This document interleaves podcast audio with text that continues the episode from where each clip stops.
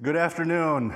Uh, you know, it's absolutely unfair that sometimes that you guys have to be at home and you can't be here. Oh man, I'm a little bit emotional, you know, from the praise. So that's what's good. Oh, but I hope it came through in the live the live stream you know i pray that it always comes through so anyway welcome to our service welcome to our live stream my name is eddie bang I am the pastor here at Full Life Ministry. It's a great honor to be a pastor here. I love seeing lives change. I love seeing people impacted by the gospel, and it's happening here. If you're not part of our church, you know, welcome. Welcome to our church. Welcome for, you know, thank you for tuning in to us. Thank you for worshiping with us today. Uh, we just really hope that you're already enjoying what God is doing. And so, uh, before I get to my message today, there's a few announcements that I'd like to share with you. So, uh, and the first is this. Uh, I just want to really thank everybody. For the past few weeks, we've been asking everybody to give their personal information. Our, our the Mother Church is actually creating a database. Um, and a lot of people are asking questions. What exactly is that database about? What exactly, you know, why do we have to give all of our inf- information? There's a lot of people who are very like sus about giving their details to the church and stuff like that. But uh, I want to thank everybody for doing it. Thank you so much for giving your details. Uh, and the reason for all this, I just wanted to explain it on this to everybody. The reason why we do this is simply because this is a tool that will help us pastor you better. We put all of your information into this database, and what happens is it's organized by CGs or community groups. And so it's great because, you know, when we put up your name in the database, we can see which, you know, CG that you're a part of. We can actually see your CG as well, so we can, and especially if your photo's there, so we're asking for your photo. Eh, you know, we can pray for that whole CG at once. We get to see everyone all together, and it's great. If we need to contact you at all, all the information's there. And, and you know, the mother church and we as pastors, you know, it's so big. Our church is so big now that we just really wanted to have a consolidated way that we can actually make sure that everybody is being cared for. And so, you know, the more information that you share with us, the better. You know, hey, I don't want to give my information, my details to the church. I totally understand. Uh, the, ba- the database is based in Korea. I think it's one that many churches use in Korea. So far, you know, there hasn't been any glitches, but nothing's, you know, fail safe. So uh, if anything happens, I have a promise that we'll get off it right away, but hopefully nothing will. But the more you share with us, the greater it is for us to use. So we can pray for you, take care of you better. And that's what it's for. So, you know, please, thank you for those who, who did it. Uh, please continue to send your information into your CG leader. If you're not part of a CG, we'd love for you to join one. Uh, it'd be so great. We'd love to be able to shepherd you and love you and take care of you, pray for you. So please join one as well. Um, I have a few more announcements.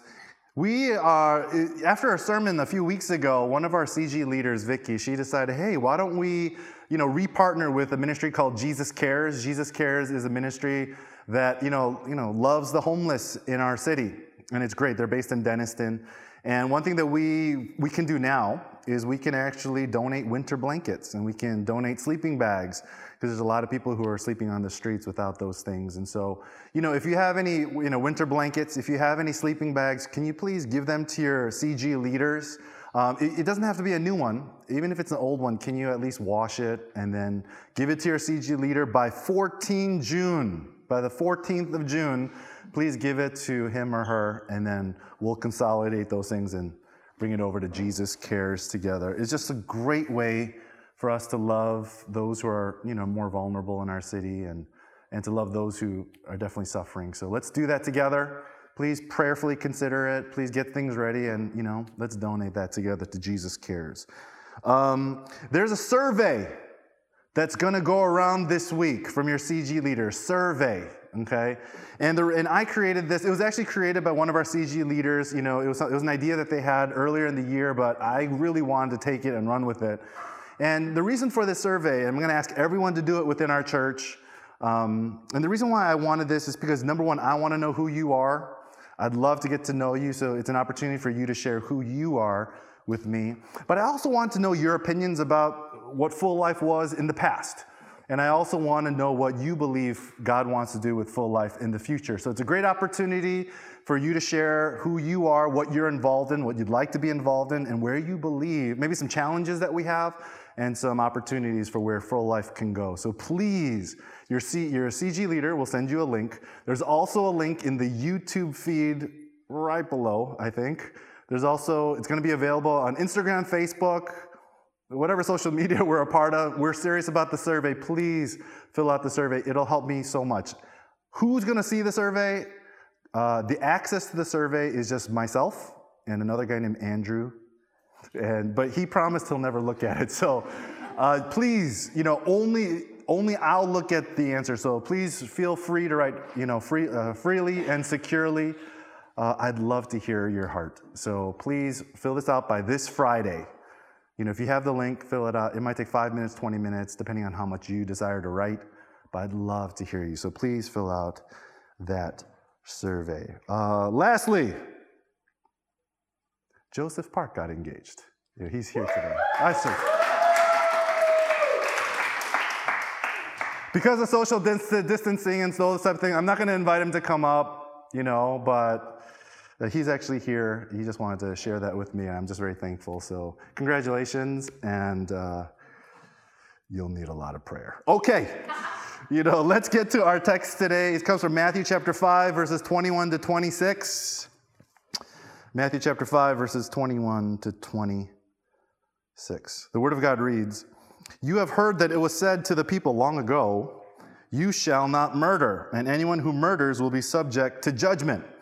But I tell you that anyone who is angry with a brother or sister will be subject to judgment. Any, again, anyone who says to a brother or sister, Raca, is answerable to the court, and anyone who says, You fool, will be in danger of the fire of hell. Therefore, if you are offering your gift at the altar and there remember that your brother or sister has something against you, leave your gift there in front of the altar. First go and be reconciled to them. Then come and offer your gift. Settle matters quickly with your adversary who is taking you to court. Do it while you are still together on the way, or your adversary may hand you over to the judge and the judge may hand you over to the officer, and you may be thrown in prison. Truly, I tell you, you will not get out until you have paid the last penny. Let's pray. Father, we ask that you will once again open up the scriptures to our hearts and our minds. And Father, more than anything, we pray that we'll be able to hear your voice. Father, may your spirit convict us of sin and Father, we pray, return us to you. Give us a heart that wants to be like Christ. And Father, has the courage to actually take steps to obey what Christ might actually want us to do. So, Lord, we just depend upon you for that. And God, we thank you that we can just enjoy your word together today. In Jesus' name we pray. Amen. So, did you ever ask yourself, you know, okay, now, you know, I've become a Christian, so what? You know, what is that supposed to look like in my life? You know, what is me having faith in Jesus supposed to, how's that supposed to change me? You know, what that, what's that supposed to do? And, you know, a lot of people come and ask me that question as a pastor. And whenever people ask me that question as a pastor, I'm always like, what are you talking about? You know, you know, you have salvation now. You know, you have a relationship with Christ. You know, that's like amazing. And then look, look at the church we're a part of. You have all these brothers and sisters that you can now actually fellowship with and hang out with. And to me, a lot of times those things are so awesome that I literally forget all the other ways that Jesus Christ can change our lives. You know, but thank God that Jesus doesn't. And, you know, in our passage today, I'm very, very thankful because the great thing about Jesus in this particular passage is that after sharing these foundational truths about the faith uh, in the Beatitudes, and then after sharing like this eternally transforming uh, righteousness that not, he not only lived for, but that he died to give us, he now shares with us how exactly that righteousness is supposed to look like within our lives. And the next six, you know, verses or the next six sections of this particular chapter to the end of chapter five, he actually gives us six examples of how righteousness is supposed to look like within our lives, which happens to be our next six sermons. And believe it or not, they all have to do with the health of human relationships. You know, that's what righteousness is supposed to look like within our lives. You know, it, it equals healthy human relationships. And it totally makes sense, doesn't it? It makes sense that it would be about relationships because Christianity was never meant to be practiced in a vacuum. You know, Christianity was never meant to be practiced in your own bubble or in a monastery. You know, you can't be salt and light if you're under a bowl. That's not how it was meant to be. Christianity was always designed so that we can love God with all that we have and enjoy Him in this life, but also to love other people. you know, and to impact other people and to enjoy them while we're here on earth.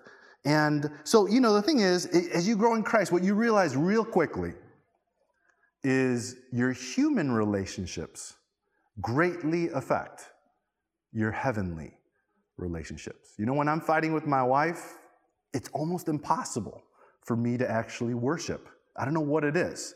You know, if I'm fighting with her, I just can't sing a song like with a clear heart or a clear conscience. It's just like that. You know, yes, honey, I love you. anyway, uh, you know, and, and, the thing is, if I, if I have a huge conflict with my close friends, you know, if, I, if we're fighting over something and, and, just our friendship isn't right, or maybe I have this coworker that just annoys the heck out of me and I'm always stressed about him or her and I don't want to be with them all, all day at work or something like that, you know, that affects, I, I, it's hard for me to get close to God. It affects me. You know, those, our human relationships and the health of those things greatly affect our heavenly relationship. And I'm sure a lot of you can understand exactly what I'm talking about. So it makes sense that the first focus of Christ when he teaches about what righteousness looks like within our lives, you know, has to do with brokenness in our relationships. And the one that he chooses to talk about first is maybe the most extreme form of brokenness in human relationships, which is murder. Okay? And so, through this teaching on murder today, Christ is saying that those who have his righteousness in their lives, those who are saved, those who love Jesus, they practice two things in all their relationships. And those are, those are going to be our two points for today. The first thing that they do is they get rid of anger in their lives. And secondly, they always reconcile quickly. Okay, let's talk about the first one get rid of anger in your life. I know when I said that, all the married couples are like pointing at each other right now, aren't you? All right? My wife is pointing at the TV. Yes, because married people, we fight all the time and we're always angry at each other. So that's why I don't get married. Okay, anyway, okay, that's totally out of context. Let's get back to the text. Matthew 5, 21 to 22. Here we go. Verse 21 says, You have heard that it was said to the people long ago, You shall not murder, and anyone who murders will be subject to judgment. But I tell you that anyone who is angry with a brother or sister will be subject to judgment. Again, anyone who says to a brother or sister, Raca, is answerable to the court. And anyone who says, You fool, will be in danger of the fire of hell. Now, what Jesus is referring to in this particular passage is the Ten Commandments, right? And it's the sixth of the Ten Commandments that he's referring to, which is do not murder. And everyone in that audience back then, when they knew exactly what Jesus was talking about, they actually knew and probably memorized the sixth commandment. And they knew that anyone who murdered would be subject to judgment. They would be tried, or they would be brought before a judge. They would be tried and most likely put to death because death was the punishment for murder in the Old Testament. But then the real shock actually comes in verse 22. In verse 22, Jesus says, But according to God, it's not just murder that deserves death. It's almost all forms of anger and contemptuous behavior that deserves death. Right? Do you see that the punishment for anger in verse 22 is actually the same punishment mentioned for murder in verse 21? The words are exactly the same. And then he goes on to say that if you say raka or raka, which is one of the greatest insults back in their time, it was one of the greatest insults that you could say, or you fool, which was like a, a severe critique of a person's moral character, you know, if he says any of those things, then the punishment is not just death but it's hell as well. And I really want you to let those words sink in. Okay? If you murder somebody, you deserve death and hell. That kind of almost makes sense to us. You know, seems almost fair. But then Jesus goes on to say, but if you also get angry at somebody, you know, like I was at my wife this morning. I got angry at her. If you get angry at somebody, or if you call someone a name out of anger, or maybe because you feel like you're better than them, or maybe you feel like they're much worse than you. Even if you call someone a name, then you also deserve death and hell as well. I want you to let those words really sink in, and that's really, really huge, right? Whoa, what are you saying, Eddie Bang? Are you saying that God places murder and name calling out of anger on the exact same level? I mean, is that fair? You know, one guy died, the other person just kind of got hurt. Is that fair? I mean, does that even make sense? And maybe it doesn't make sense to some people. But to those who may be victims of anger and abuse, it makes perfect sense, right? And to those who are victims, you guys know that you don't necessarily have to take someone's life in order to destroy it. You know, I read a story of this girl who's 19 years old. She's 176 centimeters tall and less than 40 kilos in weight. You know, she has uh, constant problems with self image, and even worse, she has terrible eating disorders. Um, and she practices a lot of self destructive behavior.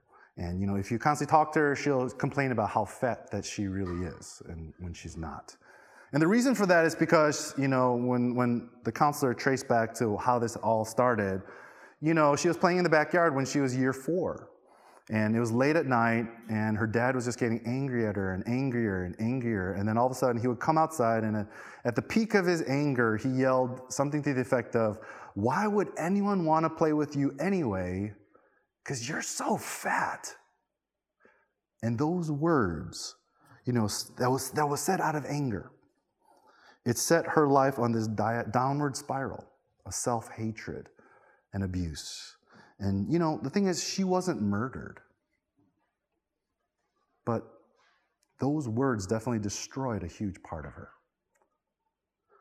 You know, people in Jesus' day, they thought of murder as an external act that deserved an external punishment. And murder is a horrific sin. It really is. But what Jesus is saying here is that God didn't give that commandment in the Old Testament just to judge an external act. That external act is actually the culmination and expression of a corrupted heart. Murder starts and is driven by a heart that is filled with contempt. And that contempt is just as destructive and evil as murder itself in God's eyes. So just because no one died doesn't mean no one's guilty. Do you guys get that? Just because no one died doesn't mean that no one's guilty. It doesn't take a physical death to actually fulfill the sixth commandment and to fill that OT law, fulfill it. The Old Testament law points to a more fundamental problem of murder, which is an evil heart. A heart that is driven by anger and contempt, which we are all guilty of, right? You know, I've never murdered anyone in my life. I've never. I've never killed anybody. Uh, but I'm totally guilty of wishing a lot of people dead. You know, I shouldn't laugh about that. But even when I was a kid, I was growing up, and I remember there was this one man that I hated. I hated him. He was my dad's friend, and he would come over to my house or our house. And the whole time, he would just bully me and make fun of me and poke me and shove me. And it was very destructive. And I would end up crying every single time. I would beg my father not to let that guy in the house, but every single time I would end up crying. I remember I'd always be crying in my bedroom afterwards you know, my dad and him, they're like laughing in the living room, but I'm like crying in my bedroom. And in those, you know, I didn't even believe in God back then, but I started to pray to God. You know, those bad prayers like, oh, God, let him get run over by a bus, you know, or something like that. You know, you're praying those prayers of hatred because, you know, people abused you and hurt you that deeply. We're all guilty of that. We've all wished, you know, that someone were dead at some time. And even if we haven't, we've hated people sincerely, like deeply. Maybe we even, we even hurt people. Uh, we've gotten hurt by people, and so because of that, we decided to, you know, I'm going to attack them online. You know, I'm going to say something, and I'm going to like assassinate their character online or in public or maybe even in private because we just want them to hurt. You know, we've all felt that within our lives. But according to the Old Testament and Jesus Christ, our hearts, when we do things like that, when we feel things like that, our hearts are just as evil and guilty as someone who committed murder. We are all guilty. So, Jesus is saying that all forms of animosity, from murdering someone physically, to murdering someone verbally, to murdering someone even mentally, just in your head, those are all driven by contemptuous anger. And it is that anger which is equal to murder in God's eyes. Who here has never felt like that towards anyone in their lives? No one. We've all felt like that. Therefore, we are all guilty of murder. So, if that's the case, do you now see how Christ's righteousness really is that much greater than that of the scribes and the Pharisees? They just thought it was just some law, external law punishing external behavior. But Jesus Christ says, no, there's a greater righteousness. That greater righteousness demands you know, perfection and sinlessness. And so, if we are to operate our lives in His perfect righteousness, and this is the difference that His righteousness is supposed to make within our lives, then we need to get rid of anger and malice and contempt within our lives. But how do we do that? And that's the question of questions, isn't it? How do we do that? And how do we do that? Especially when we know, hey, when I was before Jesus, I was angry and I hated people. But now that I'm saved, I still kind of am angry and I still kind of hate people. You know, nothing's really changed. For some people, it miraculously changes. God does something amazing within their hearts. People that they hated before they met Christ, now they met Christ and they're totally transformed. Their hearts are like filled with love. That's great. That's wonderful. I praise that. But for a lot of people, it's not like that. They're still angry and they're still hurt. The history's still fresh. What do I do? How do I get rid of that anger? And here's the real answer. The real answer is you can't. It, truthfully, only God can truly bring complete healing to a heart that's filled with that kind of anger and hurt from the past.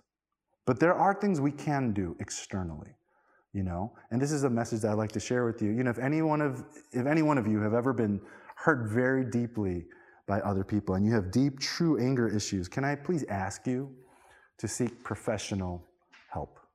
I was 26 years old. I had, been, I had been a youth pastor for about two years. And a courageous student of mine came up to me after church one day and said, Eddie, I think you have some serious anger issues. And he was very, very serious. And I did. And so I went to a professional counselor for my anger issues. And that person you know, shared with me some practical ways that you know I can get rid of certain things or get rid of anger that just kind of comes instantly. And then recommended some books for me to read and that combination truly helped me to control a lot of external anger in my life. But if I'm very honest with you, um, a lot of the internal stuff was still there, you know, and that's when I knew that you need a lot more than counseling. You know, it's good though. Counseling is excellent because it helped me a lot of the practical ways to get rid of external things. But I knew that I needed a lot more grace in my life. I knew that I needed the gospel a lot more powerfully within my life. And I knew that only Christ could change that within me. And so, um, you know, Christ, or my heart didn't really change overnight. My wife and my kids will tell you very quickly that I still have a lot of issues um, in my life. I still have a lot of anger, anger issues, but I have changed a lot. God has changed my heart immensely. And the re- biggest reason for that is, is this every single time I fail, you know, every single time that I fail and I drive myself back to God. You know, every single time that I just simply surrender and I fall on my knees before God because I failed again, that's when I seem to encounter the most foundational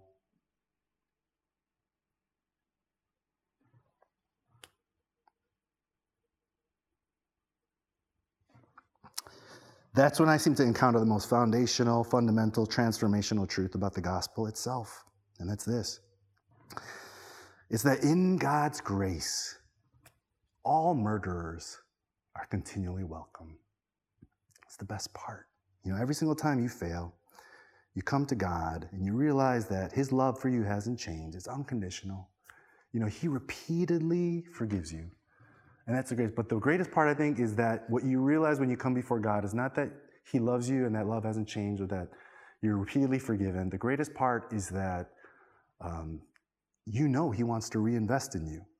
You know, you know that He's never given up. And it's that grace that continually drives me back to Him and continually, continually wants me to become more like Him. And doesn't matter how much I fail, I'm still going to try every single day, you know? And that's how we become changed. And that's why I keep going back. You know, all of us need Christ because all of us are murderers. We are, you know? So, you know, my question to you is today, will you just, you know, own up to that? Will you come to God and confess your anger to Him? You know, will you surrender that to Him? Will you ask God to give you a heart, replace your heart of anger with His heart of love and peace and righteousness. Let's learn how to live our lives in love and to get rid of the anger within our lives because that is what righteous people do. Let's get rid of anger within our lives. Secondly, let's always reconcile quickly. Let's read Matthew 5 23 to 26. It reads, Therefore, if you are offering your gift at the altar and there remember that your brother or sister has something against you, Leave your gift there in front of the altar. First go and be reconciled to them, then come and offer your gift. Settle matters quickly with your adversary who is taking you to court. Do it while you are still together on the way, or your adversary may hand you over to the judge, and the judge may hand you over to the officer, and you may be thrown in prison. Truly, I tell you, you will not get out until you have paid the last penny. Now, verses 23 and 24 here would have shocked that audience. They would have, you know, back in Jesus' day, 2,000 years ago, it would have shocked them, right? And may, it might even shock us today. Because Jesus is saying that even if you're in the middle of worship, let's say you're in the middle of singing these amazing songs or listening to this message, if all of a sudden you remember that you hurt somebody, or that you know you practice contemptuous anger against somebody and, there, and, there's a broken relationship he's saying you need to stop the worship now and go reconcile with that person first right doesn't it kind of go against the things that we learned in church sometimes you know, didn't we learn that hey this is the greatest thing you could do with your life. Well, the worship of Christ, the worshiping God is the greatest thing you could do with your life. And, you know, isn't worshiping God the greatest thing you can do, especially if you're messed up like that? Right? Why would Jesus tell us to stop that? To go reconcile with this person? And the answer is this the answer is because reconciliation means that much to Jesus. Right? Jesus values reconciliation that highly. And if you really read this verse over and over again, I think the Spirit's going to talk to you because this is what this verse is actually saying. If you really understand what Jesus is saying, this is what he's saying. He's saying that if you have a broken relationship and you don't want to reconcile, but yet you come to church to worship, the worship of people who refuse to reconcile is not real worship. It's not acceptable to God. It's a sham, right? That's harsh, isn't it? It's fake, it's not real. And this is the reason why, right? If you refuse to reconcile your broken relationships, then how can you think that your worship of God would be acceptable to Him? That either proves that you miss the whole point of Christ or that you don't know Christ at all. Because if there was anything that Jesus Christ was about, it was about reconciliation. He became a man, He died on the cross so that He could live out this perfect righteousness, so that He could reconcile enemies, reconcile sinners back to God. If there's anything that He's about, it's reconciliation. And if there's any fruit that we should be showing within our lives, it should be exactly that reconciliation, right? Reconciliation was His whole purpose. Therefore, reconciliation is the fruit of those who truly know Him and truly love Him. Reconciled people reconcile with people. Those with Christ's righteousness seek to reconcile all broken relationship within their lives. So why should you leave right in the middle of a service to reconcile people? This is it. Reconciliation is the worship that God wants in your life. Because that reconciliation is the worship that God wants in your life. Now, when he says to reconcile, he doesn't mean reconciliation sometime later or second reconciliation tomorrow. He's saying reconciliation today, right? Reconciliation now. Let's look at verses 25, 26. He says, settle matters quickly, right? With your adversary who's taking you to court. Do it while you're still on the way. Or your adversary may hand you over to the judge, and the judge may hand you over to the officer, and you may be thrown in prison. Truly, I tell you, you will not get out until you've paid the last penny. The point that Jesus make, is making here is that the longer you wait to get things right with your friend, right, the greater price you may have to pay as a result of that.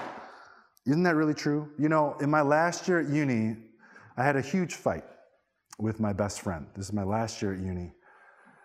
And, you know, and our relationship became broken.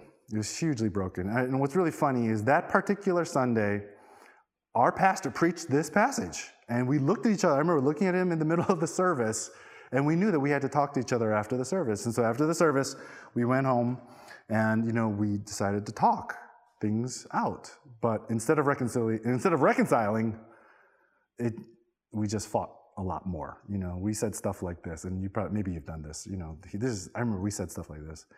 We said, you know, I apologize if I hurt you or offended you, but I don't apologize for what I said, you know, because, but I apologize for the way I said it. But let's face it, you're still a jerk, and I'm sorry that you are. You know, this is what, and, and you know, we fought that day again, and after that day, we didn't talk for eight years. Eight years, 22 years old, 30 years old, right? It's huge. I saw him when I was 30 years old. I forgot where it was. And I remember we, we saw each other in this worship room. I think we were, at, we were at this church. And we saw each other, and I know we wanted to run to each other, but men don't do that. You know, so we had that awkward look and we walked to each other. and then, you know, we just hugged. And I swear we were both like, you know, tearing up. It was just very humid in that room. You know, and, and we were just started, it, it, was, it, was, it was like that. And uh, in our hearts, we felt it. This great regret. You know, we had wasted, we don't even know why we were fighting, but we knew that we had missed out on eight years of each other's lives. And it was the worst. You know, we made up that day. We don't even remember what we fought over we pray for each other now. You know, I communicate with this guy at least like twice a year. He's still in the States. And we communicate, and it's so wonderful. But if I'm honest with you, it's not the same. There's something profoundly still missing. And that's because we missed out on all those years. And that's the price that we paid for not reconciling immediately. You know, if we had just reconciled immediately, I don't think there would be any regrets. We could have literally had a deep and full friendship that supported each other, you know, all throughout the years. But we missed out on that chance because we simply chose to be, I don't know, prideful or whatever it is. We just chose not to reconcile. You know, we kind of thought that staying in our positions is a lot more important than our friendship, which is absolutely stupid. So always reconcile quickly. So, how is righteousness supposed to change the life of a believer? Number one, he seeks to get rid of anger in his life, knowing that it destroys relationships. And secondly, if he currently has any broken relationships in his life, he always reconciles quickly. Okay, what I'd like to do is I, I want to close my message with a few points. Um, there are two questions that people always ask about this passage that I'd like to answer for you today. And then I want to, I want to share uh, just some practical steps on how to reconcile with somebody, okay? The first question is this People always ask, is anger sinful? Is all anger sinful? And the answer is no. It isn't. There are certain, there's one type of anger that actually gives worship to God, right? And that's anger against sin and injustice. You know, and we can just look at Jesus Christ. Jesus Christ actually got uh, you know angry a few times in his ministry, and if we look at the times where he got angry, we can understand what, what God is talking about. Jesus, you know, he walked into the temple one day, saw all these merchants and money changers robbing people, so he overthrew those tables. He got totally, you know, angry. And the reason why is because these guys were robbing people of a relationship with God. Jesus got angry at the Pharisees when they criticized him for healing on the Sabbath. And then he also called them blind fools. Didn't Jesus say not to call people fools? But he called these Pharisees blind fools for teaching people to worship their religion and not God himself. So there were some serious eternal issues on the line here every single time Jesus Christ got angry because he was angry at sin. He was angry that people were trying to steal a true relationship away from others, you know, a true relationship with God away from others. He really wanted to speak, uh, speak out against those injustices. But I also, what I also want to point out to you is that, you know, every single time that Jesus Christ himself was insulted or accosted, he never retaliated. You know, he never took revenge. You know, a lot of times we get angry at people when they insult us or when they hurt us, and then all of a sudden contempt, it like burns within our hearts against people. That anger is sinful. But Jesus Christ never did that. Right? He never did that. Even when at the peak of like the point where we would have been completely angry, you know, he was like unfairly tried and accused. He was beaten. He was even crucified. And while he was hanging on the cross, I would have like spewed everything negative and evil. But what did Jesus do? He prayed. He prayed to the Father and he said, Father, forgive them, for they know not what they do. You know, Jesus Christ never sinned in his anger. So is there an anger that is that you know is all anger sinful? No, it's not. There is an anger that actually gives glory to God, you know, which is holy and righteous anger against sin and injustice. Secondly, the question people always ask is, should I still try to reconcile with a person even though I know, Eddie, I know, I'm convinced that that person will refuse to reconcile with me? Should I even go? Should I even try? And the answer is yes, we should right? And truthfully, here's number one. Truthfully, well, first of all, it's because Christ commands us go reconcile with that brother. Secondly, truthfully, you don't really know if that person will refuse. You know, I'm not saying they're gonna refuse or not, but you don't know until you go, right? I know there's a lot of people in my life who, you know, we when we whenever we had conflicts, we were just too prideful to make the first move. You know, I'm thinking the whole time, oh, they don't want to, you know, reconcile with me, but it's simply because I was too prideful to even initiate that conversation. You just never know.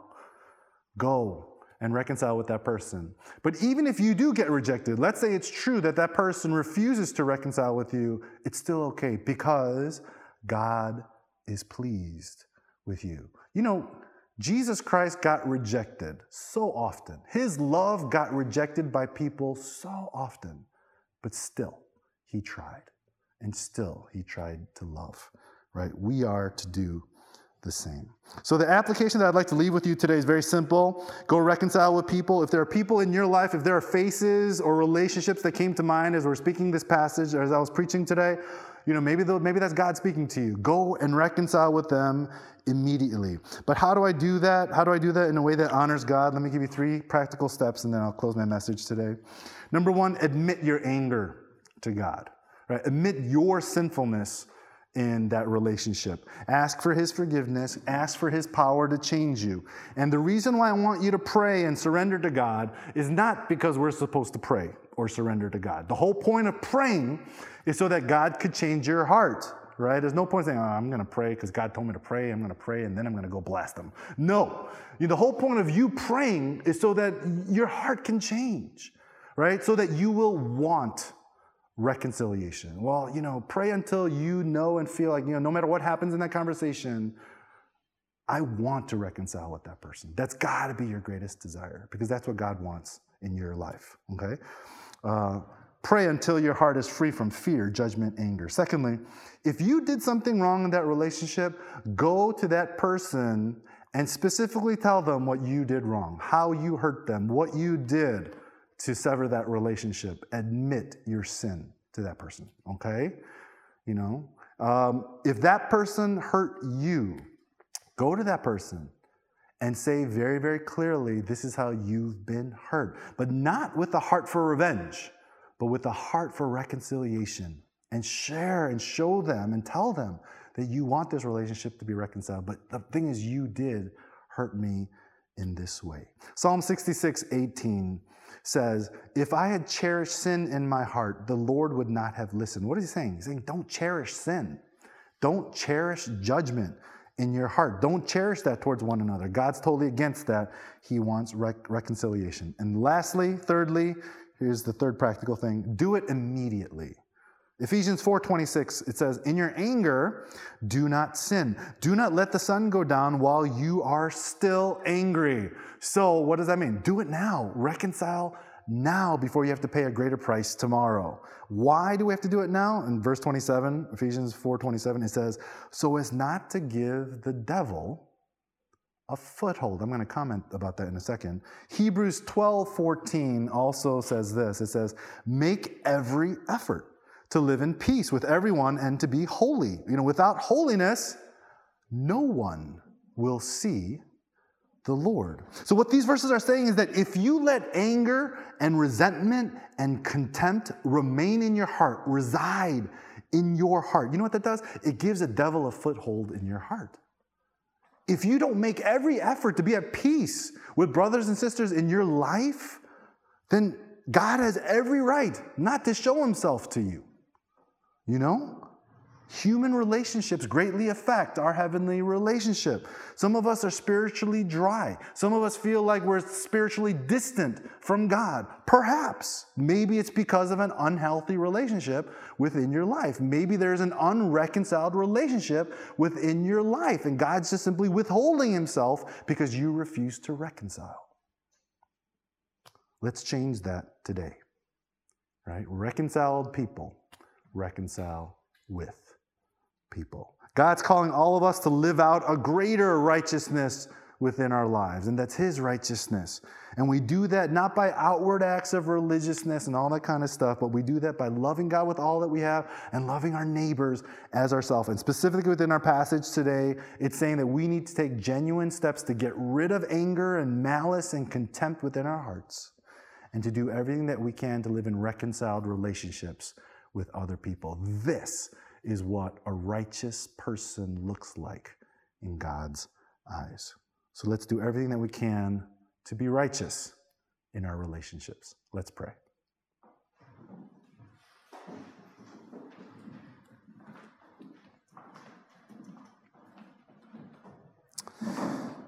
Reconciliation is the worship that God wants from you. Reconciliation is the worship that God wants from you. Today's prayer point, I'm just going to, you know, invite you to prayer very simply. If there's anyone that you need to reconcile with, pray about that right now. You know, ask God to change your heart, to give you a heart that desires reconciliation, that wants to forgive, that lets go of the anger and the hurt, so that you can go and reconcile that relationship. The longer you wait, the greater the price you're going to have to pay tomorrow. Don't do that reconcile today. Right? This is the worship that God wants from you. Let's live reconciled lives together. Let's pray.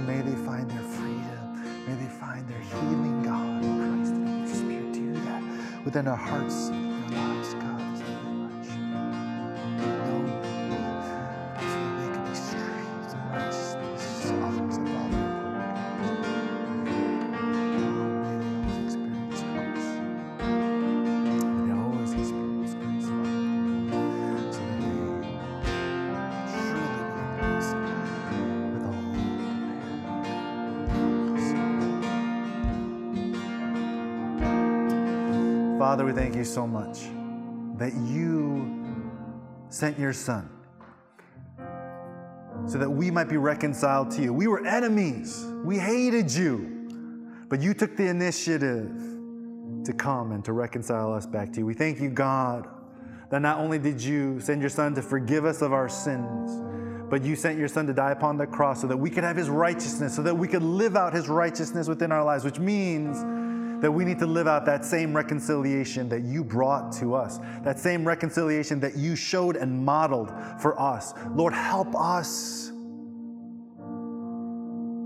to want to be that reconciliation to others, to live in those reconciled relationships. Anger and malice, contempt, those are the ways of the world. Those are the ways that the evil one continues to have footholds upon our hearts. Lord, help us never to let him do that. But Lord, help us to be men and women who truly love you more and want you more and want you to reign over every single one of our relationships, God, in our families, with our friends, with our workmates, our schoolmates, whatever it might be, Lord, we want the righteousness of Christ to reign over those relationships. So, Lord, I pray, God, that you would do that. Give us the strength, the courage to do that. Lord, heal. There's so many hearts I know that are listening, that are watching. There's so many hearts, God, that are in pain as a result of hurt, anger, malice, contempt that they've experienced within their lives. Lord, I pray, Father, Holy Spirit, work upon their hearts, God, so they may be convinced that truly you are our great healer. You are the great physician, God, and only through Christ and through the Spirit can we truly be healed completely of all of those hurts and pains And Father, we pray that you would redeem those hurts and pains in ways, God, that the gospel, gospel can be magnified through their lives. Lord, we pray for that. And God, we just depend upon you for those things. Lord, we thank you, God, that you are our hope. Help us to be men and women that truly live out your righteousness by getting rid of the anger, the malice, contempt within our hearts, and to truly live out these reconciled relationships so that you might be seen and glorified in us. We thank you, God. In Jesus' name we pray. Amen.